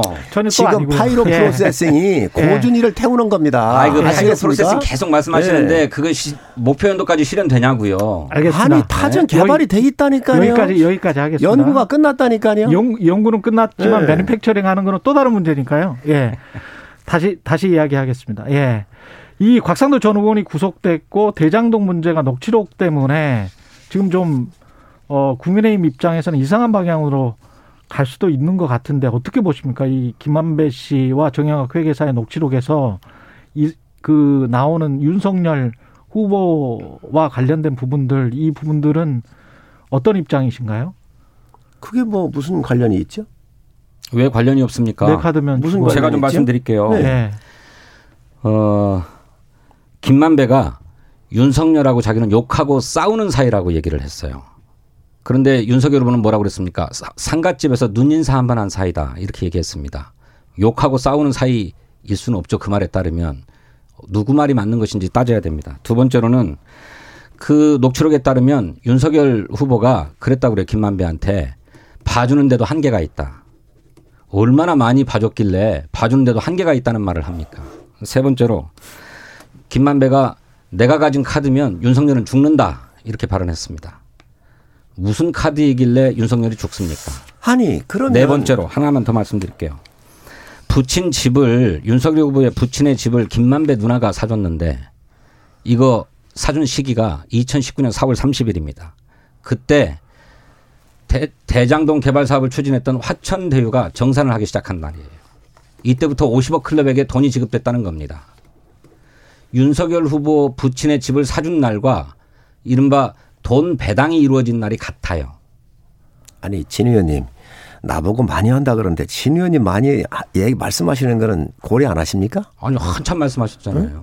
아니 이런 문제들에 대해서 해명해야 됩니다. 이 의혹에 대해서 해명해야 돼요. 그런데 곽상도 의원이 구속되자 검찰이 편파 수사한다고 윤석열 후보가 얘기했습니다. 오히려 더 철저하게 수사해서 부당한 이득을 취한 자를 처벌해야 된다고 얘기해야 될 뿐 아닙니까? 근데 무슨 편파 수사입니까? 자 좋습니다. 다 하셨습니까? 네, 이제 말씀해 보세요. 아니 대장동 이거 누가 설계했습니까? 그리고 이거 누가 결제했습니까? 곽상도에게 돈 주범이 50억 주라고 그러면- 설계한 건 자, 아닙니다. 그러면 곽상도한테 50억 주라고 그러면 저 이재명 지사 저 전 시장이 결제한 거고 설계한 겁니까? 그거 아닙니다. 주범은 이재명 후보입니다. 국민이 다 알고 있는 거를 뭐 지엽적인 거 곽상도 의원 수사 다 해서 문제 있으면 처벌하십시오. 그런데 왜 편파 50 수사라고 얘기합니까? 아니 윤석열 편파- 후보가. 아니 문제는 이재명 후보가 주범인데 자기 부하가 죽어나가는데도 거부하고 있지 않습니까? 윤석열 후보가 왜 자, 주범입니까? 누가 후- 누가 주범? 이재명 아니, 후보가 이- 왜 이재명 후보가 주범입니까? 주범이지 설계하고 그 결제해서 감독한 사람인데 개발 이익을 공공에 환수하는 것을 설계했다는 것이지 곽상도에게 50억 주고 박영수에게 100억 주고 이걸 설계한 게 아닙니다. 곽상도 의원이 곽상도 의원이 잘못했으면 처벌 받아야지요. 예. 이재명 후보가 설계하고 결제할 때 곽상도 의원이 이재명 후보한테 전화라도 했나요? 무슨 말씀이세요? 아니 윤석열 지금 후보는 이거의 수사해야 됩니까 안 해야 됩니까? 국민들이 다 알고 계십니다. 다 알고 설계하고 있어요. 결제한 사람이 누굽니까? 덮어씌우려고 하지 마시고 아니 덮어씌우기가 윤석열 아니에요. 후보가 부산 저축은행 수사하면서 아이. 왜 대장동에 특혜 대출해 준 것에 대해서는 봐줬는지부터 수사해야 됩니다. 아니. 어떤 이득을 받는지 그리고 김만배를 그동안에 어떻게 봐줬길래 봐주는데도 한계가 있다는 얘기를 한 것인지 아니, 수사해야 진- 됩니다. 아니 진 의원님 얘기 좀 합시다. 그렇지 않습니까? 얘기 좀 합시다. 아니 본인이 다 아니, 얘기해놓고 아니, 또 덮어씌우려고 얘기를 하지 마시고요. 덮어씌우기 하는 게 아니라 근본적으로 이 사건에 이재명 대해서 후보가 설계했다는 것이 그게 아니라는 점 분명하게 그럼 말씀드리지 이재- 않았습니까? 그러면 이재명 후보가 설계 안 했습니까? 이재명 후보가 설계했다라고 하는 것은 결제 안 했습니까? 대장동 개발 이익을 어떻게 공공에서 환수할 것인가 이걸 설계했다는 것이에요. 그러면 이 사업이 어떻게 시작됩니까? 이재명 후보가 결제 안 하고 설계를 안 했, 설계하고 결제를 안 했으면 대장동 사업을 시작할 수가 없지요. 아, 대장동 개발 사업 자체가 잘못된 게 아니고 그 사업을 하면서 돈 빼먹은 사람들이 문제죠. 웬 간히 국민들 무시하지, 무시하지 마세요. 아니 서민정 의원님 덮어씌우지 마십시오. 누가- 분명하게 누- 하십시다. 누, 가 덮어씌워요? 전국에서 수천 곳 이상에서 개발 사업이 이루어지고 있어요. 그러면 그 개발 사업 전부 하지 말아야 됩니까? 여기까지 하겠습니다. 예. 그 이슈들이 굉장히 많이 남았는데 다음 주에 되겠습니다. 최고의 정치 국민의힘 성일정 의원 더불어민주당 진성준 의원님이었습니다. 고맙습니다. 고맙습니다. 예.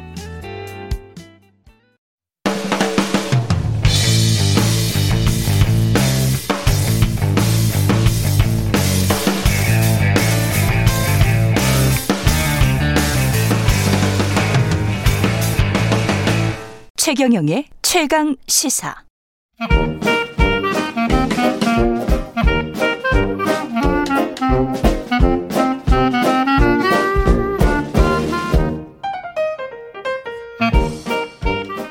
네, 최경령의 최강 시사 경제합시다. 월요일은 명쾌한 경제 이야기 해보고 있습니다. 오늘은 지난주 대선 후보 토론회에서 예, 네 후보가 극적으로 합의한 연금 개혁 문제. 아우, 그 가장 좋았던 장면 같습니다. 그렇죠. 사실은. 예. 박정우 명주대학교 특임 교수와 이야기 나눠보겠습니다. 안녕하십니까? 예, 안녕하세요. 예, 오랜만에 뵙습니다. 예. 우리 그 국민연금 실정위원회에서 안철수 후보가 이야기를 했고 예. 다행히도 첫 번째 그 사자 토론에서 이 이야기가 나온 게 너무 잘 됐다라고 저는 개인적으로 생각을 하는데요. 어떻습니까? 지금 저 현황부터 좀 살펴보죠. 연금. 예, 맞습니다. 예. 음. 누군가는 사실 먼저 얘기를 하고 여기에 대해서 이제 사회적 공감과 어떻게 보면 합의를 도출하는 과정을 이제 시작해야 될 시점이 이제 도래한 것 같습니다. 좀 설명을 드리면 아직까지 우리나라 국민연금은 지금 뭐 소멸을 바로 한다는 게 아니라 어, 성장기이긴 합니다. 음. 무슨 얘기냐면 어 올해 기준으로 국민연금에 적립되어 있는 구, 어, 적, 어, 우리 금액, 예. 어, 누적된 금액은 한 900조 좀 넘어요. 900조. 예, 근데 이게 2040년까지는 계속 늘어납니다. 예. 그래서 2040년 근처까지 가면 한 1,800조에서 1,900조 근처로 쌓이는데요. 와, 두 배가 되네요. 그렇죠. 예. 그러니까 어 이렇게 계속 쌓이는데 뭐가 문제냐 이렇게 생각하실 수가 있는데 음. 우리나라는 전 세계에서 가장 빠른 그리고 가장 그 급속도로 진행되는 어, 저출산 고령화. 저출산 고령. 예, 이것 때문에 그러면 2040년까지 거의 1,800조, 1,900조까지 쌓여 있는 이 누적 금액이 고갈되는데 얼마 걸리느냐? 음. 15년 정도로 예상되고 있어요. 아. 그러니까 2055년이 되면 완전히 고갈이 되는 건데요. 어, 많이는 쌓아놨는데 저출산 고령화 때문에 네. 급속하게 고갈될 것이다. 맞습니다. 예. 사실 경제 분야에서 가장 예측이 편한 변수를 하나 꼽아라라고 하면 모든 사람이 인구 구조를 꼽아요. 음. 왜냐하면 20년 뒤에 30대가 몇 명일지, 20년 뒤에 70대가 몇 명일지 사실 지금 정해져 있는 거거든요. 뻔한 거다. 그렇죠. 예. 그러다 보니까 이거는 갑자기 한 15년 뒤쯤 이 구조적인 어, 맥락을 바꾸려고 노력을 해도 안 되는 거죠. 음. 갑자기 이제 막 열심히 일하는 청년층이 어서 늘어날 수도 없는 거고 예. 갑자기 이제 연금을 받아야 될 수령 계층들이 갑자기 반으로 줄 수도 없는 노릇이고 음. 그러니 이게 표면상에는 2040년까지는 쌓이니 그때부터 고민하면 되는 거 아니냐가 아니라 예. 이 인구 구조와 맞물려 있는 연금 문제는 지금부터 손을 보지 않으면 어. 안 되기 때문에 이렇게 어, 많은 후보들이 아 그러 우리 합의합시다 예. 훈훈한 모습도 한 장면은 있었던 거죠. 이게 지금 출산율 그 계산할 때그 네. 출산율은 어떤 출산율로 계산한 건가요? 예, 제일 중요한 건 이제 합계 출산율을 일단 봐주셔야 돼요. 예. 무슨 얘기냐면 인구 숫자가 그대로 유지되기 위한 게 합계 출산율인데 그렇죠. 그러면 부부가 두 분이 자녀를 예를 들어서 얼마를 낳아야 되느냐가 네. 중요한 건데요. 두 사람 낳아야겠죠. 예, 두 예. 사람이 낳아야 되죠. 네. 그런데 지금은 1.05 정도밖에 안 되었다가 다시 코로나19 떨어 어, 저 발생하고 나서 더 줄어들었어요. 그렇죠. 이게 항상 그 경제적 위기가 도래하고 나면 합계 음. 출산율이나 그 이런 것들은 더 떨어지고 음. 그 다음에 어 실질적으로 경제 활동을 하고자 하는 성장률 자체도 다시 줄어들거든요. 그렇죠. 그러면 이 두 가지가 맞물리면 다시 연금이 고갈되는 시점은 앞당겨집니다. 아, 이것도 좀 설명을 드리면 어. 국민연금 이슈는 선거 때 이렇게 이슈가 되기도 하지만 또 음. 5년 단위로 매스컴에 쫙 장식이 되는데요. 음. 그 이유가 국민연금 재정 추이를 5년마다 점검하는 대규모 연구들이 시작돼요. 예. 그래서 국민연금 재정 추이를 5년마다 집계를 하는데 아마 내년에 이제 집계하는 시점이 도래하는데요. 음. 아마 내년에 다시 연구를 해보면 지난번에 연구했었을 때보다 고갈 연도가 최소 2, 3년 이상 또 앞당겨졌을 거예요. 예. 그 이유는 사람을 이제 적게 낳는 추세가 계속된다면 국민연금을 납부하는 숫자는 줄어든 것이고 음. 그 다음에 이렇게 경제적인 샥이 한번 오고 나면 한국의 경제 성장률이 줄어들거든요. 이 경제 성장률이 줄어드는 게 또 뭐와 관련이 있냐면 국민연금은 저, 제일 중요한 게 우리가 뭐 많이 내느냐 적게 내느냐 많이 받느냐 덜 받느냐도 중요하지만 음. 우리가 낸 돈으로 수익을 거두는 게 또 중요하잖아요. 예. 예. 그런데 국민연금이 가장 많이 투자하고 있는 분야는 채권이거든요. 음. 예를 들어서 우리 전 국민의 노후를 담보하는 그 중요한 자금을 수익성이 좀 높을 수도 있다라고 해서 코인에 투자할 수는 없잖아요. 그렇죠. 그러니까 가장 안전적인 곳에 상당 부분을 넣어놓고 음. 그 다음에 추가적인 수익을 거둘 수 있는 주식이라든가 부동산도 많이 넣고 그 다음에 그렇죠. 뭐 기타 자산들에게 많이 배분을 합니다. 예. 자, 그런데 이 채권 수익률이라는 건요, 기본적으로 그 나라의 경제 성장률을 추종하게 되어 있어요.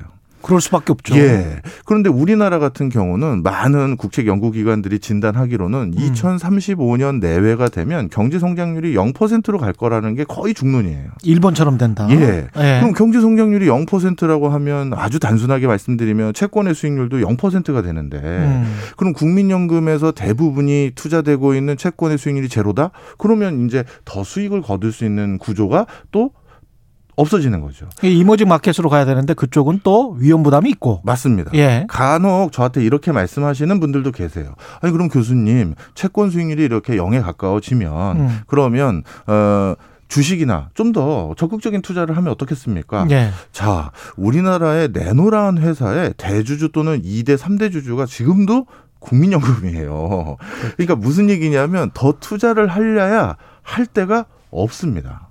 그렇죠. 아주 쉽게 말씀드리면 음. 아마 우리 청취자분들 중에선 개인 투자자들 많으실 텐데 음. 야 내가 한 10억만 있으면 사고 싶은 회사 많아. 그렇죠. 그렇죠. 그런데 10억만 있으면. 예. 예. 10조가 있으면 뭘 사실 거예요? 하면 이게 뭐 웬만한 회사는 벌써 다 사고 그렇죠. 살 데가 없는 거예요. 거기다 떨어지면은 그거를 어떻게 네. 감당하겠어요? 그렇죠. 빠져나오기도 힘들어요. 만약에 맞아요. 10조를 투자를 했다면. 만약에 국민연금이 10조 투자했다가 증 좋을 때 돈 빼잖아요. 네. 음. 그럼 우리 개인들은 또 아니 그렇죠. 왜 이럴 때돈 빼가지고 주식 네. 망치냐 이렇게 되는 게, 거잖아요. 게 다가 늦게 빠져나오면 국민연금 입장에서는 수익률이 떨어지기 때문에 그렇죠. 빨리 빠져나올 수밖에 없고 그러면은 이제 주식시장은 폭락하게 될 것이고. 맞습니다. 그래서 예. 지금도 900조 정도 되는데 전 우리나라를 대표하는 회사들의 2대 주주, 3대 주주. 그래서 뭐 경영권을 행사하느냐 마느냐 뭐 이런 이슈까지 있는 상황인데 그렇죠. 2040년까지 되면 이 금액이 1,800조로 는단 말이에요. 그러면 와. 주식 시장에는 더 늘려야 늘 방법이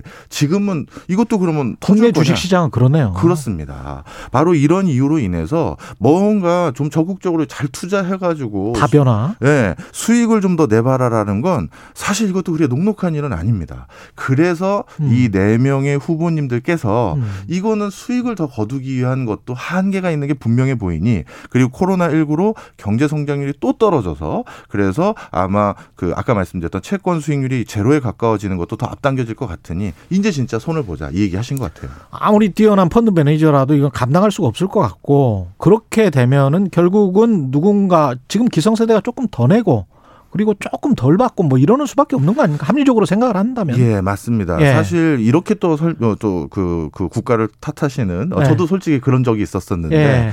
아니 처음부터 연금을 잘 설계를 하지 말이야. 음. 이걸 이렇게 해서 이렇게 고갈될지도 몰랐느냐. 자, 제가 스터 이 공부를 하면서 예. 전 세계에서 국민연금을 처음 세팅했던 그 제도를 지금까지 유지한 나라는 하나도 없었어요.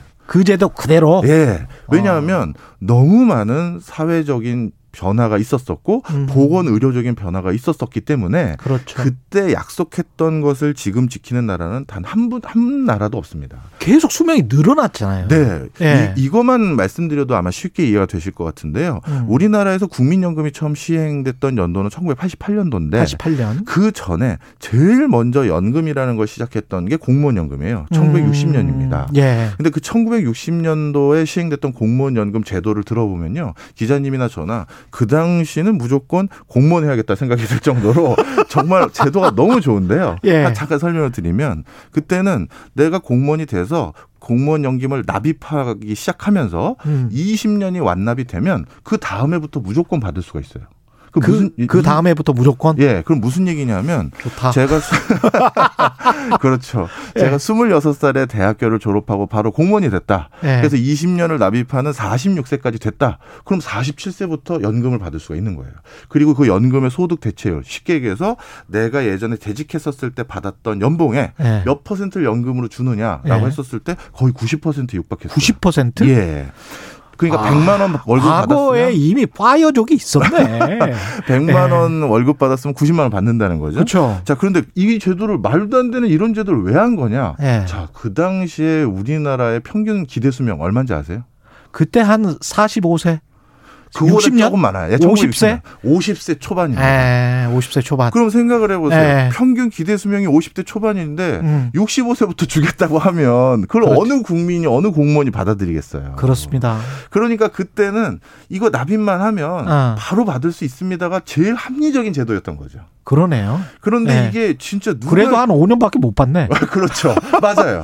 그러다 보니 예. 이 이런 제도들이 그 당시에 기대 수명, 그다음에 경제 활동의 여러 가지 상황들, 그다음에 평, 뭐 평생 직장이 있느냐 없느냐 이런 여러 가지 요소들로 거기에 맞춰 세팅이 됐다가 음. 이제 자꾸 바뀌어 가는 거라서 이건 우리나라만의 문제는 아니에요. 그 특히 이제 유럽 같은 경우에 연금 때문에 데모 일어나고 시위하고 폭동 폭동까지 일어나고 맞습니다. 난리가 난게 네. 뭐 2010년 그런 기억이 있는데 네. 이런 나라들은 어떻게 풀었습니까? 지금 유럽 같은 경우가 어떻게 보면 국민연금이라는 제도를 처음 발명한 대륙으로서 그렇죠. 아주 초기부터 이런 연금 제도를 운용해 왔기 때문에 네. 사실 그것 때문에 국민연금과 관련된 뜨거운 이슈가 유럽이 제일 지금 갈등이 심한 구조고요. 그렇죠. 유럽의 한 네다섯 개 나라는 국민연금이 어떤 상황까지 왔냐면 고갈을 두달 납도 있어요. 어. 그래서 두 달 뒤면 국민연금이 고갈되는데 그래서 그때 그때 재정으로 벌충을 해가면서 어떻게든 추가적인 사회적 합의를 이끌어내기 위해서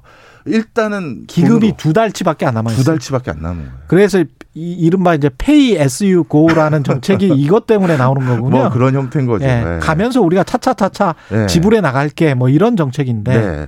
그래서 국민연금은 음. 어느 나라 어느 정부도 이거를 국민들에게 약속했던 걸 안 줬다가는 어우 아유 안 되죠. 예, 이 정치적 부담은 뭐 말도 못 하잖아요. 그래서 유럽 같은 경우는 지금 합의를 도출하는데 이게 단기간에 안 되지 않습니까? 그렇죠.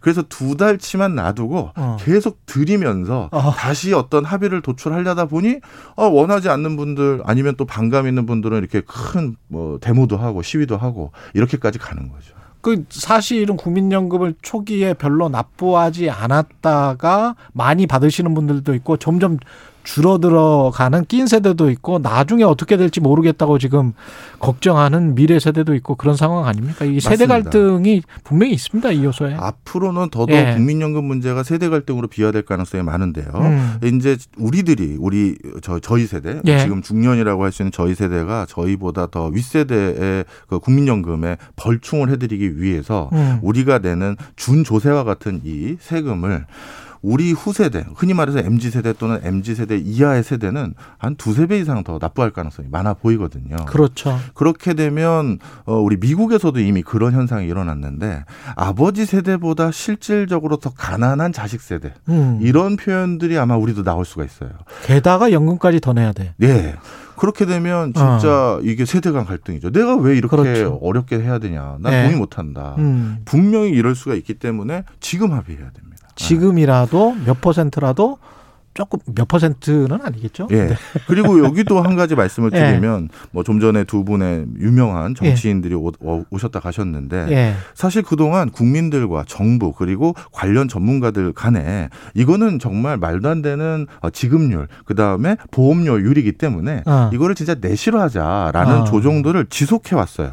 어. 그래서 1998년도에는 급여율을 60%로 낮추고 그 전엔 70%였거든요. 와. 그리고 어저 보험료를 더 올리자 이거 네. 한번 했었고요. 2003년도에도 다시 어, 소득 대체율을 50%로 또 낮추고 그렇죠. 보험료를 더 올리자고 했는데 지금은 뭐 45%인가요? 맞습니다. 예. 이렇게 자꾸 조정을 해가는데 그 당시 이 조정에 대해서 오히려 국회에다가 정부가 안을 줬는데 국회에서 통과를 안 시켰어요. 미적거리죠. 왜 그러냐면 유권자들 때문에. 그렇죠.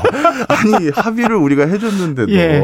그래서 하여튼 이건 정말 정치적 리더십도 많이 요구되는 것 같아요. 정말 그렇습니다. 네. 그 게다가 이제 공무원, 군인, 사학연금 이거는 여기- 고갈이 더 빠르죠. 여기에 이게 너무 불공정하다라고 느끼는 또 국민들도 굉장히 많거든요. 맞습니다. 이거 부족해지면 이거 다 재정으로 그러니까 우리 세금으로 메꿔야 되는 구조거든요. 그렇죠. 이쪽은 이미 뭐 재정이 고갈되고 있고. 제일 빠른 겁니다. 사학연금이 아마 2025년 정도로 제가 기억하고 있어요. 예. 그렇죠. 아유, 큰일입니다. 네. 예. 그래도 빨리 행동을 취하는 게 훨씬 낫다. 그럼요. 예.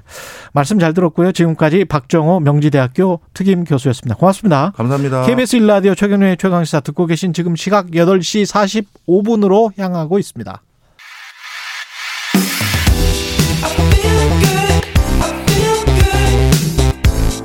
세상에 이익이 되는 방송 최경영의 최강 시사 네, 국내 코로나19 누적 확진자 100만 명 넘어섰네요. 예. 이런 와중에 정부는 계절 독감과 유사한 일상 방역 의료 체계의 전환 가능성을 검토하기로 했다. 이런 보도가 나오고 있고요. 관련해서 한림대학교 성심병원 호흡기내과 정기석 교수님, 전 질병관리본부장이셨습니다. 교수님과 이야기 나눠보겠습니다. 안녕하세요. 네, 안녕하십니까? 예. 지금 뭐 신규 확진자 수가 계속 질, 증가하고 있는데 이럴 수밖에 없는 거죠. 오미크론이라는 네, 예. 뭐 저희 많은 사람들이 예상했고 정부에서도 예상했듯이 뭐 예. 이대로 두면은 뭐 한 10만 명까지 계속 올라갈 거는 뭐 명약관하다 그렇게 보고 있습니다. 독감보다도 뭐 한 다섯 배 이상 지금 전염력이 높고요. 아. 그다음에 이제 거리두기도 지금 사실은 지금 뭐 엄하게 하고는 있지만 워낙 음. 오래됐기 때문에 이 기세를 꺾기는 어렵고 음. 또 이제 많은 사람들이 좀 가볍다는 인식을 갖게 되지 않았습니까? 실제로 그랬죠. 이제 덜 무서운 건 사실입니다. 음. 그러다 보니까 아무래도 좀 어, 부주의하거나 경각심이 좀 떨어진 층을 중심으로 어, 감염은 계속 번지게 마련이다. 그렇게 봅니다. 이렇게 사람이 많아지고 뭐 빨리 감염되고 그러면 감염 경로를 확인하고 이럴 이럴 수는 없는 겁니까 이제는?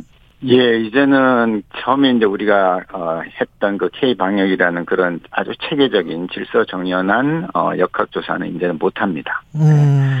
예전에도 우리가 감기 걸리면 이제 가족 간의 감기가 걸려서 이제 이렇게 서로 옮게 되면 어 뭐 누구한테 집안에 누구한테 옮겼다 이렇게 옮았다 이렇게 얘기하지만 그 다음에 감기 걸렸을 때 누구한테 옮겼는지 잘 모르잖아요. 그렇죠. 예, 받았는지 그런 식으로 지금 이제 돼가고 있는 것이죠. 그만큼 음. 감염이 광범위하다. 우리가 가는 어느 곳에나 이 오미크론 바이러스가 떠돌고 있다 이렇게 인식을 하셔야 됩니다. 10만 명 넘는 거는 뭐, 뭐, 불보듯 뻔하다 이런 말씀 하셨는데, 그러면은 10만 명 정도 넘는 게 정점이라고 보십니까? 아니면은 더 갈 수 있다고 보세요? 어, 가만히 있으면 계속 더 갈 텐데요. 예. 어, 10만 명 근처에 가면 여러 가지 그 특히 의료 체계가 많이 호- 그 지난번과 지난번 12월 달 같이 조금 문제가 생길 거기 때문에 예. 정부도 그냥 가만히 있지 못할 것이고 국민들부터도 불안해서 아마 스스로 활동 범위를 줄일 겁니다. 음. 그러니까 이 바이러스는요. 예. 사람 안 만나면은 안 퍼지거든요. 사람 안 만나면 안 퍼진다. 예. 절대로 안 퍼집니다. 예, 바이러스는 사람 속에서만 살기 때문에 바깥에 아. 나오면은 몇 시간 안에 죽습니다. 대개는 뭐 아주 아. 오래 살 수는 있겠지만 그래서 그렇군요. 사람을 안 만나고 어, 한 달만 있으면요 아무도 안 걸립니다. 걸릴 사람 다 걸리기 때문에 근데 아. 사회는 그런 사회가 아니니까 그렇죠. 이제 어, 스스로 좀 조심하면서 어, 한 10만 명 선에서는 정점을 찍어야 되지 않을까 실제로 그렇게 보고 아, 있습니다. 10만 명 선에서는 정점을 찍어야 된다. 10만 명 선에서 우리가 중증 환자랄지 치명률이랄지 어떻게 예상을 하세요? 이게 그래서 제가 10만 명 얘기를 드리는 것이고요. 예. 어, 예를 들어서 지금 우리가 중증화율이라고 하는 게 0.4%, 음. 치명률이 0.16%, 뭐 좀 많이 볼 땐 0.2% 봅니다. 아. 그렇게 됐을 때는 이 숫자가 만만치가 않거든요. 예. 10만 명이 매일 발생하면은 사망하는 환자가 매일매일 150에서 200명이 나오게 됩니다. 그런 계산이네요. 예, 예. 예. 그러면 과연 우리가 150명에서 200명씩 매일 사망하는데 우리가 그냥 그걸 두고 보고만 있을 수 있을까요? 아. 네. 암만 약하다 해도 제가 보수적으로 잡아서 0.15%를 잡았을 때 150명 사망이거든요. 그러네요. 이제 전 세계적으로 치명률은 0.2%에서 왔다 갔다 하고 있습니다. 그래서 그렇군요. 예, 그래서 그런 계산을 해보면 10만 명 선이 예를 들어 2주 이상 계속된다. 음. 네, 그건 도저히 체계가 안 잡히는 것이고 그렇게 됐을 때에 중환자실에 들어가는 환자 수가 수천 명이 됩니다. 왜냐하면 400명 하루에 중환자실- 400명이네요. 예. 그렇죠. 그리고 이제 중환자실 한번더 가면 보름은 있어야 되거든요. 아, 그럼 곱하기 14를 하면 400에 곱하기 14면 5,600명 아닙니까? 그러네요. 우리나라 중환자실 몇 개인지 아세요? 몇 개입니까? 중환자실 만 개 정도입니다. 만 개. 이름 붙은 것만 만 개고요. 실제로 그게 다 기능을 안 하거든요. 그렇군요. 예, 그렇게 되면 이제 비코로나 환자들이 굉장히 많은 손해를 보게 되죠.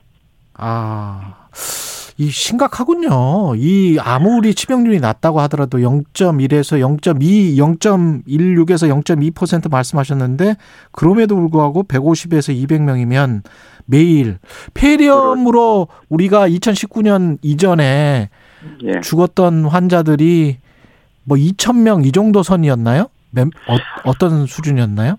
어, 폐렴 사망자는 제가 몇만 명? 만, 만에서 한 2만 명 만에서 정도 2만 명 수준이었습니까? 됩니다. 예. 근데 이제 5만, 그러니까 온 가지 폐렴을 다 합쳐서 얘기를 하는 것이고요. 예. 이게 이제 소위 지역사회 폐렴이라고 바깥에서 이렇게 바이러스, 오미크론을 비롯해 독감 등등 이렇게 걸려서 사망하는 경우는 그거, 그거의 한 20%밖에 안 되거든요. 예. 그래서 근데 하루에 200명이 죽을 수 있다고 하면 엄청난 게 큰 거군요, 이게. 그러네요. 예, 아직까지는 그렇습니다. 우리가 아주 아. 확실한 백신과 확실한 그 치료제를 손에 안 갖고 있기 때문에 더더욱 그렇습니다. 예. 조심은 계속 해 나가야 되겠습니다. 재택 치료 환자 수가 지금 10만 명 넘어섰는데 이거는 어떻게 관리를 해야 된다고 보세요? 아마 이제 오늘 중대본에서 발표하면서 재택 치료 다 의사들이 안 보겠다는 얘기를 할 수밖에 없을 겁니다. 왜냐하면 지금 예. 의사 한 명당 150명 보라고 얘기를 하는데요. 어. 한 명이 150명을 관리를 못 합니다. 저희가 지금 외래 줄 서서 들어오는 환자를 볼 때도 하루 종일 150명 보는 건 굉장히 힘든 일인데요. 그렇죠. 각각 집에 있는 분들을 전화로 연결하고 화상으로 전, 연결해 갖고 이제 뭐 뭐라도 묻고 대답하려 그러면 최소한 한 3분은 안 걸리겠습니까? 그렇죠. 그러면은 150명 곱하기 3분을 하면 450분이 7시간 반이거든요.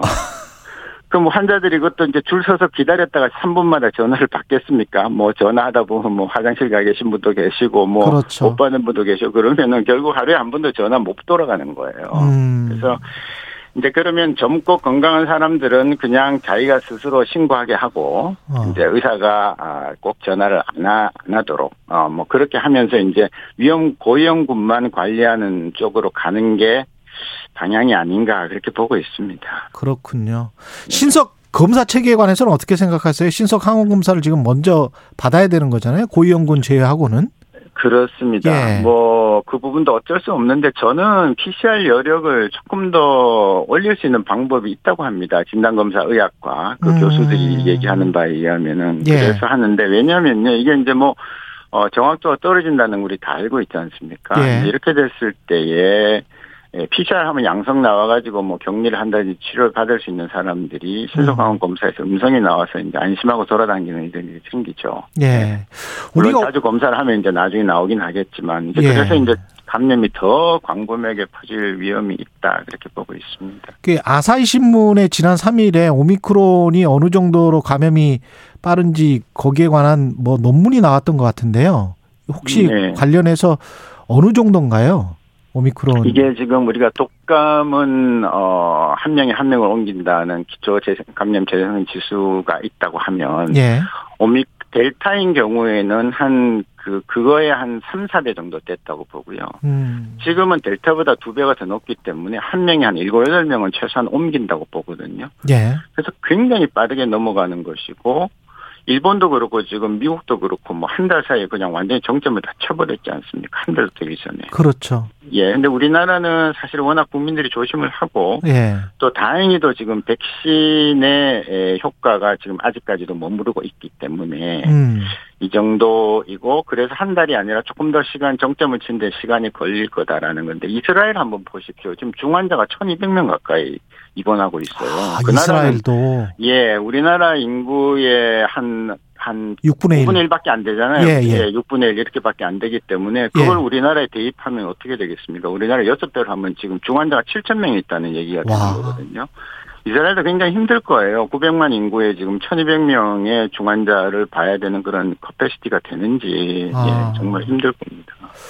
그 그래서 이- 조금 만만치가 않은 거다. 만만치 않네요. 좀, 예, 봐야 됩니다. 그 2주간 일단 연장은 하기로 했는데 사적 모임 최대 6인 뭐 다중 이용 시설 9시까지 제한 사회적 거리두기. 근데 그러면서 뉘앙스가 그 다음에는 혹시 한번 생각을 해보자 사회적 거리두기를 철폐하는 걸 뭐 그런 거 같다는 말이죠. 그건 어떻게 생각하세요? 어, 언젠가는 이제 이 완화 전략이라는 걸 써야 됩니다만은 음. 지금 이 정점이 어딘지 모르고 올라오는 시점에 그걸 거론한다는 거는 조금 섣부르다고 섣부르다. 저는 보죠. 아직 거론하지 예. 말자.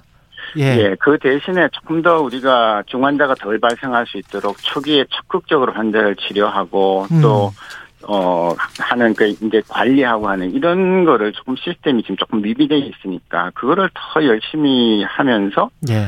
어, 희망은 주, 주고 가는 게 맞습니다. 그러나 이게 벌써부터 감기 얘기가 나오면 음.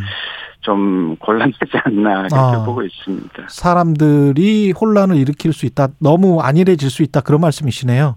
예, 예. 그리고 아직까지 오미크론의 본격적인 불이 예. 그 위- 고위험군으로 붙지 않았습니다. 예, 음. 50세 이상의 그 만성 질환자들, 고령자들한테 넘어가기 시작하면 어떻게 될지도 조금 걱정이 되는 부분이거든요. 알겠습니다.